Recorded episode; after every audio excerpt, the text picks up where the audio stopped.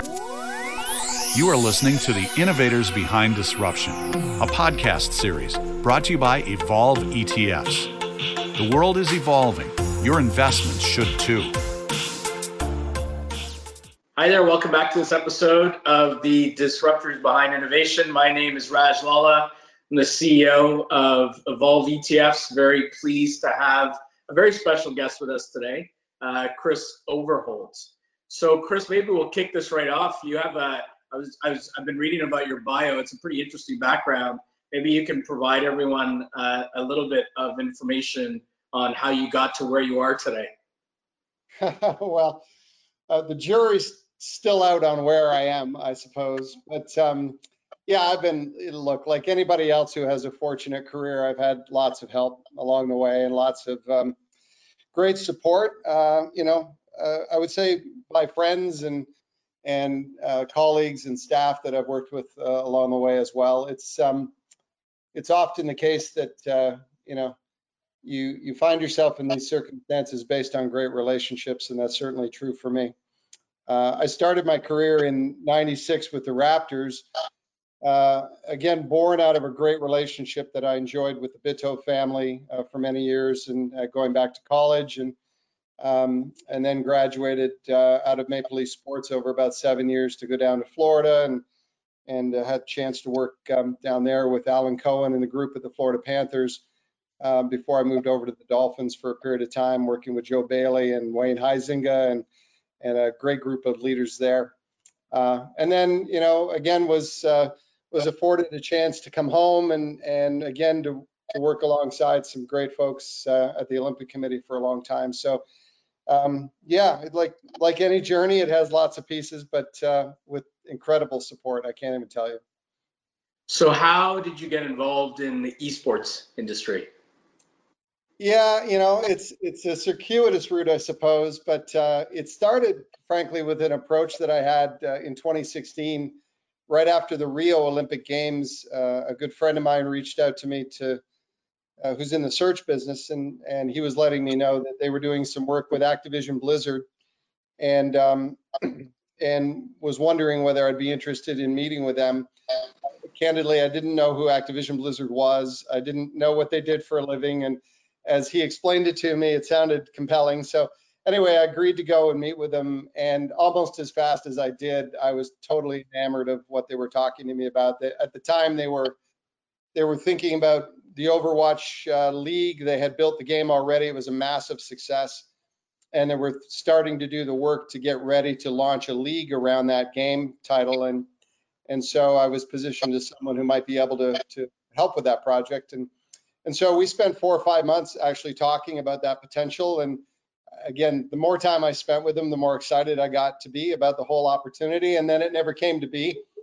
And uh, and things came and went, and uh, I, I, went back to focusing appropriately on my day job and get, getting ready for Korea. And and uh, and then out of the blue, Sheldon Pollock, our chairman, uh, called me. Sheldon and I had known each other uh, for a period of time when I was in the hardware sales business. I worked for Digital Equipment back in the 90s, and Sheldon and his partner Philip uh, owned a a, a channel partner. They were a channel partner of ours in computer reselling space. Anyway, Sheldon called me and he said, We're thinking about bidding for an Overwatch team. He didn't know anything about the conversation I had had with Activision Blizzard. Yeah. Said, uh, We think it's going to look a lot like sports, and you're the only guy I know in sports, so do you want to come and talk to us about it? So it didn't seem like the kind of thing I should miss twice.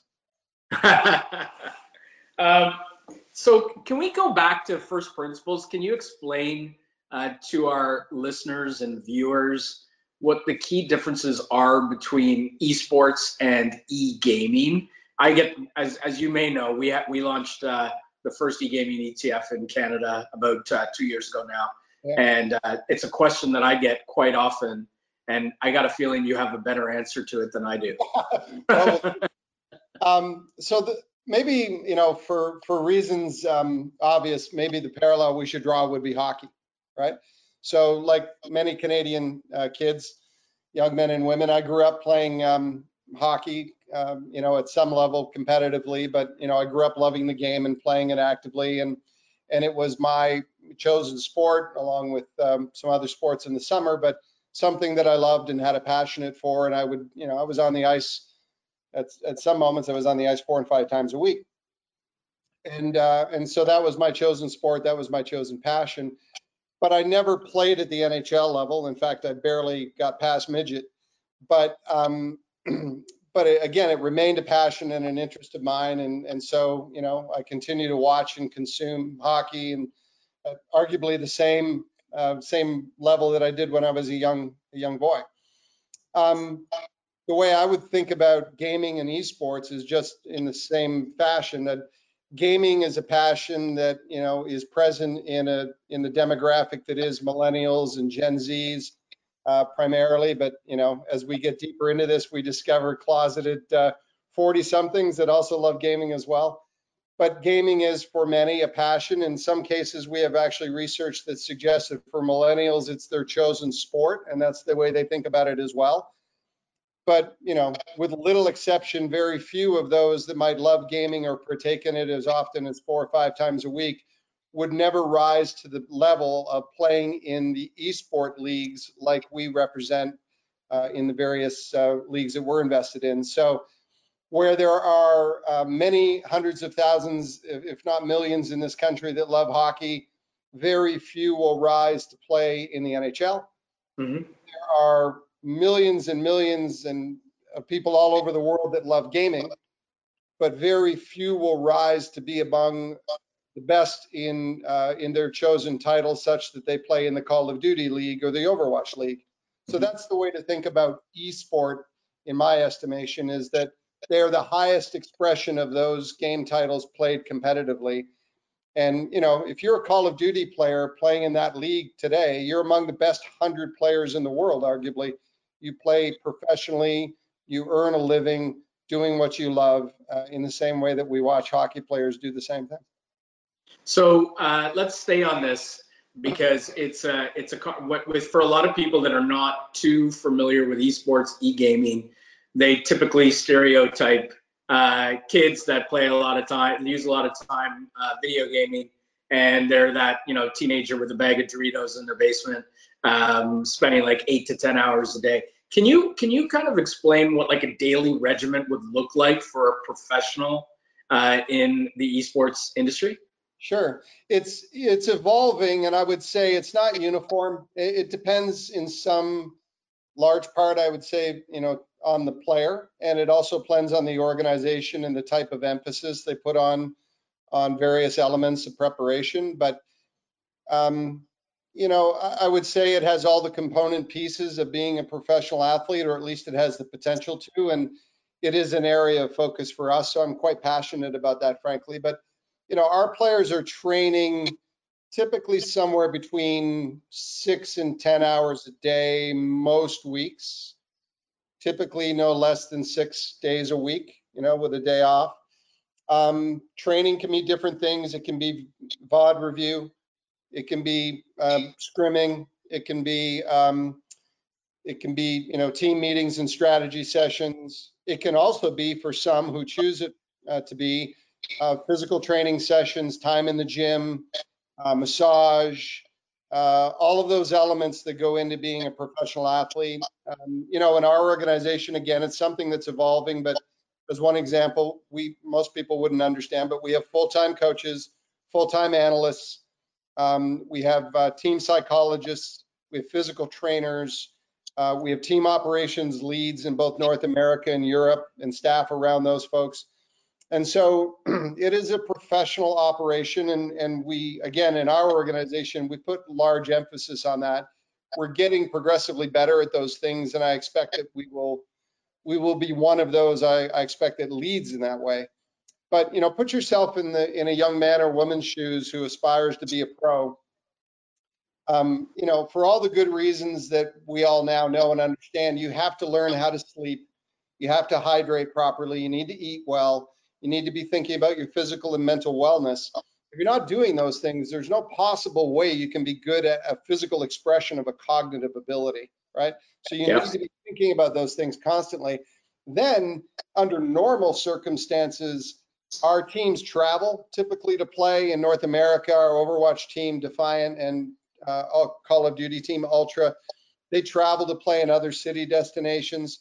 Um, you know, so mix in time zone management and all those things that, again, athletes need to manage. You just simply need to be good at managing your physical and, and mental self.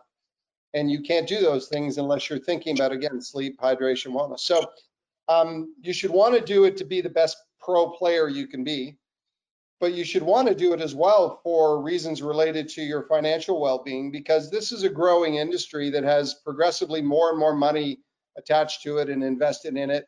The marketing deals, the investor money is all is all starting to consolidate around the esports space. And you know, we know because of the nature of the sport, again, physical expression of a cognitive ability, we're all relatively on the demise of that ability by the time we're mid 20s, right? Yeah. So if you're an athlete in this space, you should be thinking about how you extend your career because there's a chance if you if you play past 25, you might have three years where you make more money in the last three years than you made in the first seven, right? Right. So for all of those reasons, um, we think of it as an important strategy for us because we want professionals who play with us. We want to we want to be able to promote to them that overactive media can have a hand in in extending their career and, and helping them be successful in their chosen field. And we think if we can do those things consistently and really well, we can build perennial contenders and we'll always want to be one of those organizations that players want to play with and for. So. Uh, let's talk about you. You touched on it for a sec, but I, I want to highlight a little bit more. Can we talk a little bit about prize pools uh, and how they've how they've grown over the last five years? I mean, I think I saw a stat last year or the year before that the Dota 2 tournament, I believe, the prize pool purse was like bigger than what it was for the US Open. Seen those types of stats before. Like, what's how have they grown and what's feeding them? Yes, so um, we need to break the industry up a little bit in that context. And you were asking earlier the difference between gaming and esport. Yeah. I would equally want to draw a difference, and it's a core difference for us in our business thesis. It's the difference between being invested and owning a franchise in what we believe are the biggest and most important esport leagues in the world mm-hmm. and playing in tournaments for prize money. Those are two different things and two different business theses as well. Got so it. Let me explain what I mean. If um, if you play in the tournaments like you're pointing to, those prize pools need to inherently be bigger to attract um, to attract player base and because there's such a volume of players attract, attached to those tournaments, you need to throw out big money to attract, again, that volume of players. But if you're a team or a player in those tournaments, you're playing for that prize money and nobody wins every weekend. And so there's no real sustainable business model there. If you win, you get paid. If you don't, you do not earn a living. And the only bet that you're making in that business model is that you're going to be able to drag some sponsors along for the ride. But again, it's a difficult position to think about as a sponsor because you don't know whether your player is going to be winning or not, right? As opposed to being invested in these franchise leagues where uh, as an owner, you get to enjoy your share of the league's success. So just like the NFL or the NBA, you get you you invest up front to acquire the license to own the franchise but then you get to share in the media rights deals that get done, the marketing partnership and licensing deals that get done, pro rata as a franchise holder in those leagues. You get to enjoy that enterprise growth. You get to enjoy that rev share. As a player, you trade off a little bit for the certainty of, of organization like ours paying you a salary and providing training facilities and you know doctors and, and support, um, you know, an, an inter- integrated support team, an IST around you to help you grow and improve as a team and as a player. So you trade off a little bit of prize money, but you get paid a salary, and then uh, you get you get to play again in those leagues and, and grow. So um, so they're different. They're subtly different. The prize money is typically more, in our estimation, is more about the publisher growing its position around the game title. Mm-hmm. And in the franchise leagues, what's there for the owners is a sustainable business model, and for our investors, attachment to something that they can predictably see and apply business acumen to and diligence to where they can get return. And so our point of difference as a company is we only invest in those franchise positions. Our whole business thesis is that these leagues will come to look like the NBA the NFL, the NHL, and that we will enjoy as a business the discounted cash flow that springs from those, and also the scarcity of owning a, a franchise team in a coveted league. And those things, as we've seen, uh, you know, really matter to investors and to long-term business acumen or res- results. That's great. That's that's very helpful uh, to distinguish between uh, between the two. Um, the traditional e-gaming companies, like EA, you mentioned Activision Blizzard, like the Take Twos of the world, are what are they doing as it relates to esports right now? Are they all kind of following similar paths, or are they are some involved, some are not? Yeah. Um, again, we tend, especially in a nascent industry, we tend to fall in this habit of, of label every, everything the same in generalities, and it's just not true.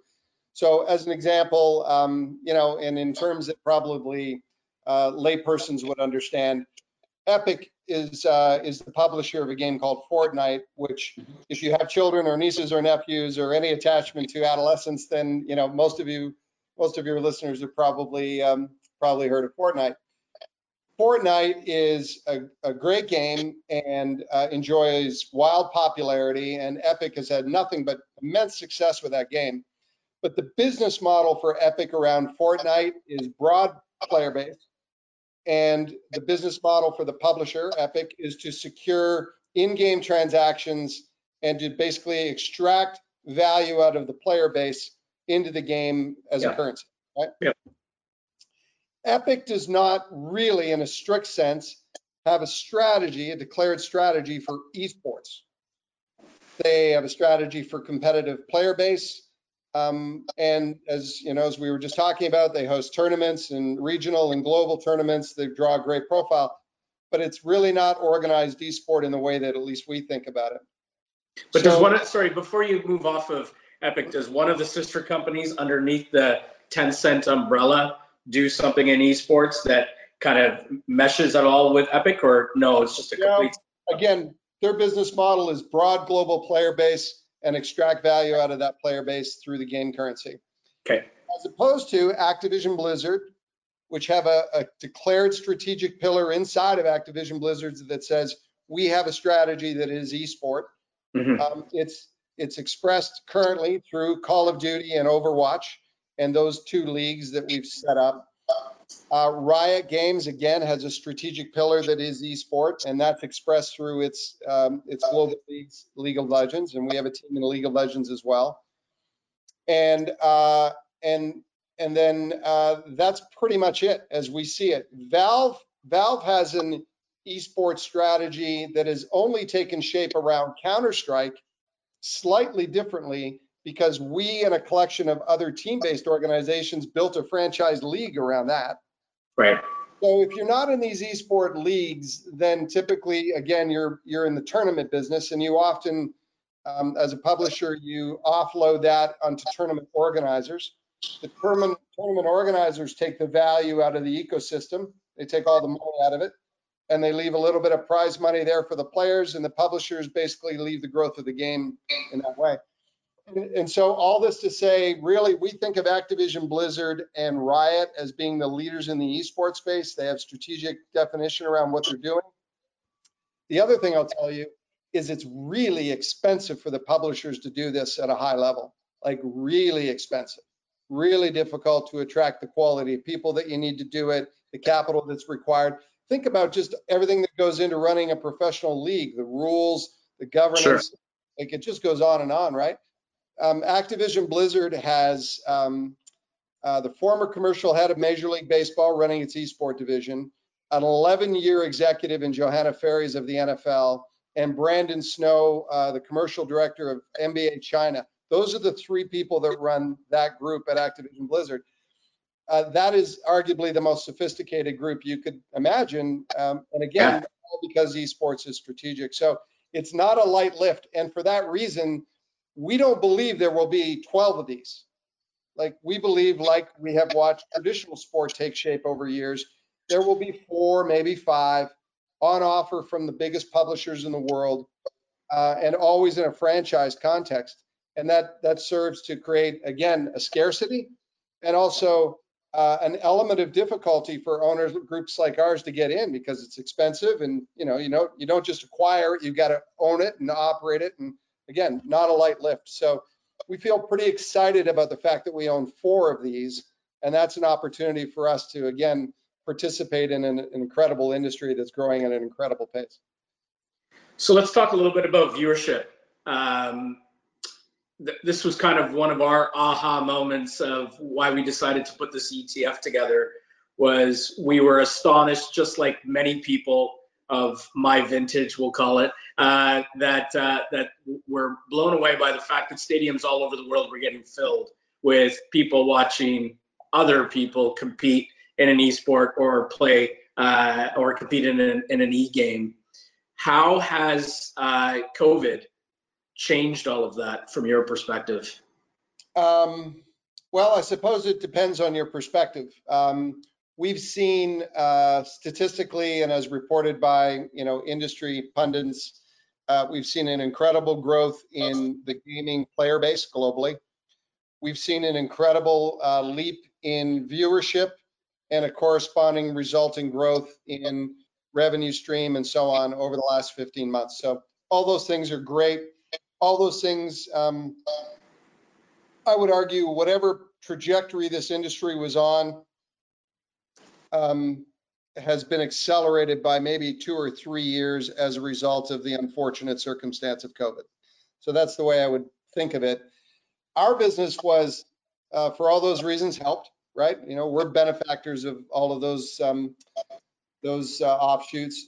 And uh, you know, we were planning to host live events in Toronto last year, and so like every other live event in the world, you know, that was interrupted, and that interrupted, you know, revenue streams and on all the other things that we were planning to do around those live events, partnerships, and so on.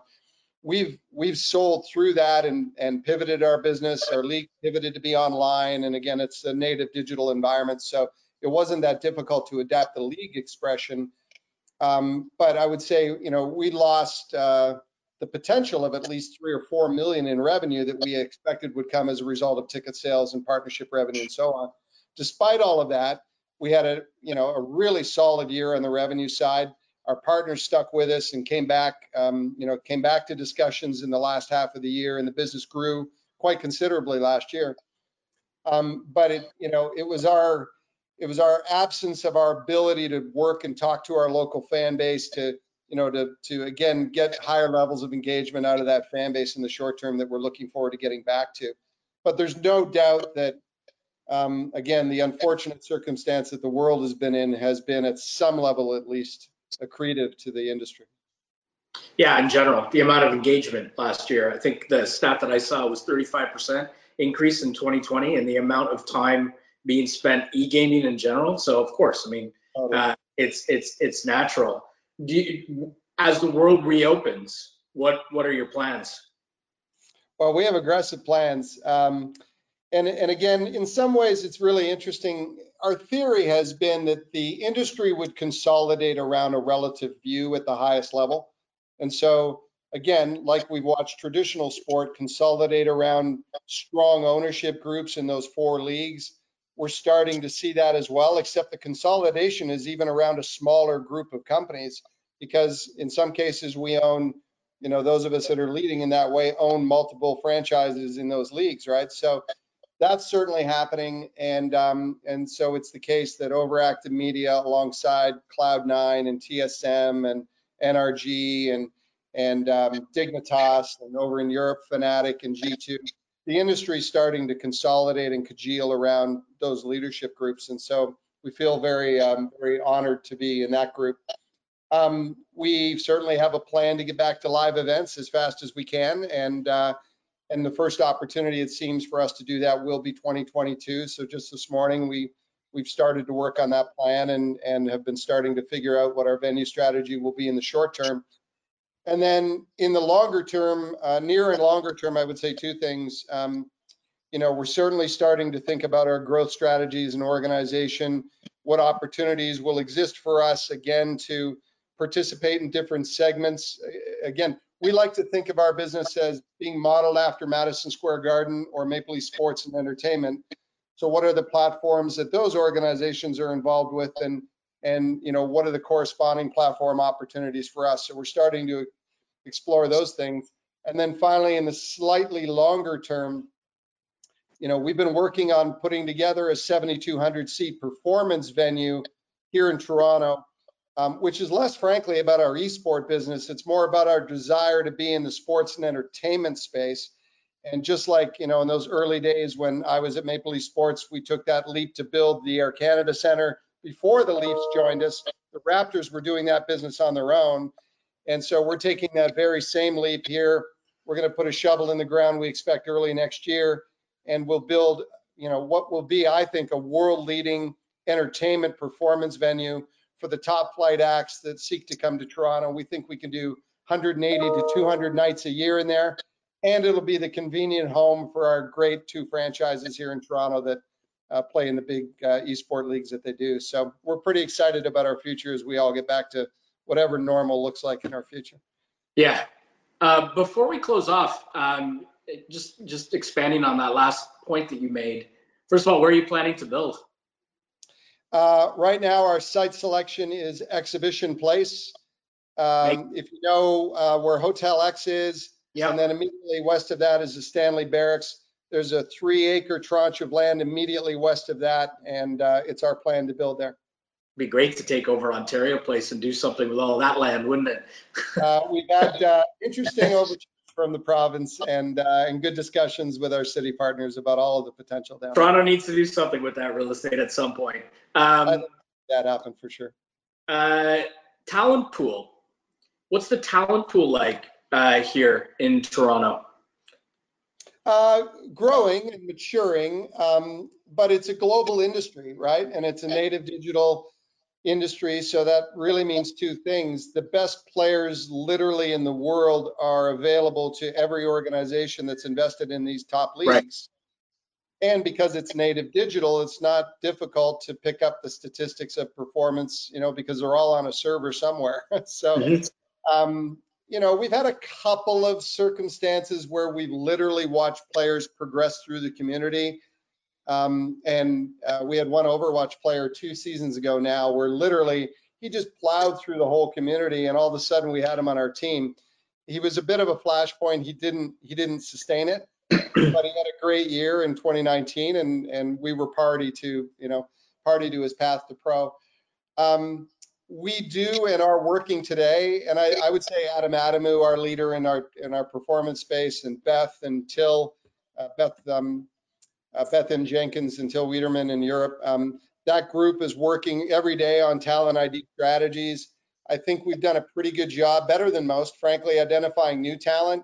For example, our Call of Duty team that right now is uh, fourth in the league and biting at the heels of the Dallas Empire, just five points behind as of um, as of the weekend. Um, that team did not exist at the pro level. Those players that are on that starting roster right now did not exist at the pro level 15 months ago. Nobody knew who they were. Uh, our League of Legends team right now, again, that Adam worked hard on with Till and others to put together. We've got a couple of rookies. Um, one who came out of the Turkish league, another who came out of Spain playing in the Spanish league. Um, like these guys were nowhere on the scene like 15 months ago. So we're we're working at that every day, like any professional organization would. Um, you know, sometimes you got to be lucky to be good. You take and they work out, and other times they don't. But that's true of every every professional league. But we certainly have a posture around talent identification that we think will serve us well as a business. It's great.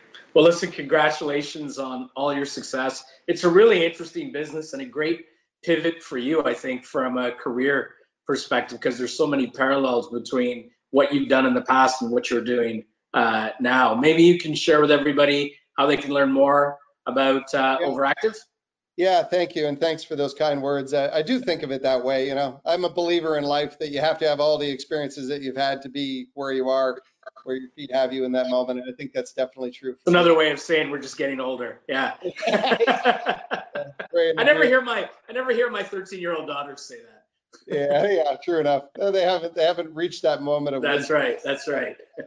Uh, yeah, I mean, listen, we're um, as you, I think you're probably aware, we uh, we've been working away here at uh, at listing the company on the venture exchange. So um, we're near to being ready to do that. We've been working on our filing since January. We're very near to completion, and we would expect to be listed in trading as soon as Q2. So um, we're we're imminently available to the broader public to uh, take a position in. I like to joke with our folks that um, you know if you're a fan of Toronto Ultra or Overwatch, you can actually be a team owner in our uh, in our business model. You can actually own a piece of the team that you love so much. So uh, we do uh, we do expect to be ready to go with all of that in the weeks ahead, and we're excited about um, of all of that. So all of that information will be available as part of a public filing, and a very deep analysis on how we think about the business and its growth potential is available. That's great. Well, congrats again. Look Thank forward to seeing the public company. Look forward to visiting the new stadium. Uh, it sounds like you have a lot of interesting things happening. Great. We'll look forward to welcoming you. Thanks, Chris. All the best. You have been listening to The Innovators Behind Disruption, a podcast series brought to you by Evolve ETFs. Remain educated, be informed. Sign up for our newsletter and learn more at evolveetfs.com.